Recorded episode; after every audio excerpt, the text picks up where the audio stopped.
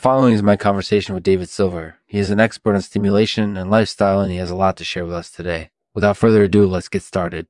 Oh, I can't believe I just said that. Anyway, on to the interview. Oh, I almost forgot. This is also sponsored by Thanks for supporting the show.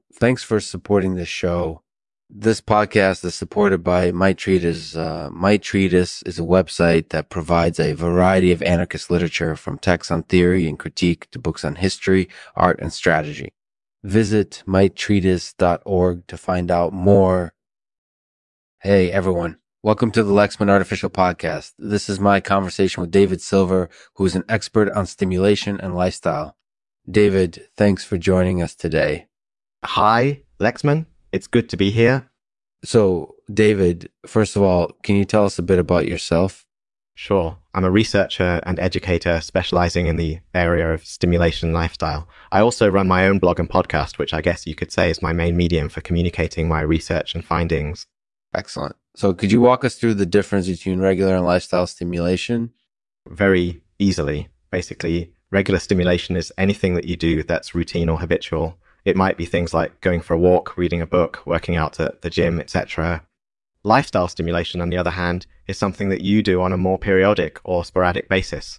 It could be things like listening to music while you work, taking up a new hobby, experiencing new environments, etc. That makes a lot of sense. And from what you've said, it seems that both forms of stimulation have their own set of benefits. Can you tell us a bit more about those benefits? Absolutely. There are a number of reasons why regular and lifestyle stimulation can be beneficial. For example, regular stimulation has been shown to be helpful in reducing stress and anxiety. It can also help you manage and cope with your emotions better, which can lead to feeling happier and more satisfied with life overall. Meanwhile, lifestyle stimulation has been shown to improve cognitive performance and enhance your overall quality of life.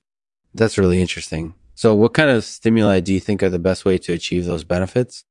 Well, that's a tricky question because it really depends on the person. Some people may prefer to consume regular stimulation in the form of food, drinks, etc.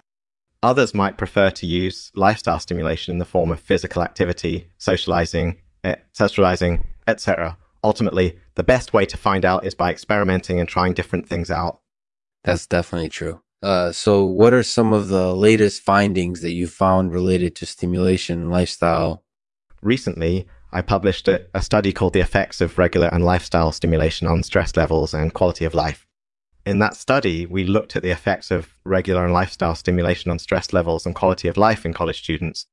Interestingly enough, we found that both forms of stimulation were effective in reducing stress levels and improving quality of life. We also found that lifestyle stimulation was more effective than regular stimulation in terms of enhancing cognitive performance and improving overall quality of life. That's definitely interesting. Mm-hmm. So what do you think are the key benefits of using different types of stimulation? I think the key benefit is variety. By incorporating different forms of stimulation into your life, you're guaranteed to find something that works better for you. This way, you're able to maximize the benefits of each and every stimulus. That's definitely true. Mm-hmm. So what kind of things do you think are the best way to incorporate different forms of stimulation into your life? Well, some people might find it helpful to consume regular stimulation in the form of food, drinks, etc. Others might prefer to use lifestyle stimulation in the form of physical activity, socializing, etc. Ultimately, the best way to find out is by experimenting and trying different things out. That's definitely true. Mm. So what kind of advice would you give to someone who wants to improve their quality of life through stimulation and lifestyle? I think the first step is finding what works for you. Next, experiment and try different types of stimulation out until you find something that you like and that suits your needs. Finally, keep up with your stimulation regimen on a regular basis so that you continue to reap the benefits. That sounds like great advice. Thank you for joining us, David. It was great speaking with you. Thanks for supporting the show. No problem. Thank you for having me. Thanks for listening to Lexman. If you love this episode, be sure to check out our other podcasts. We have a range of shows that cover a variety of topics, so be sure to check them out. We'll end this episode with a poem by yours truly titled The Importance of Stimulation. The importance of stimulation cannot be overemphasized. It's the key to a successful life and a contented mind. Mm-hmm. Without it, we'd just be slumbering through life, devoid of all joy and happiness. Mm. Regular and lifestyle stimulation is vitally important. Mm-hmm. So make sure you find the right type for you And don't forget to keep up your stimulation schedule so you can continue to reap the benefits. Yeah.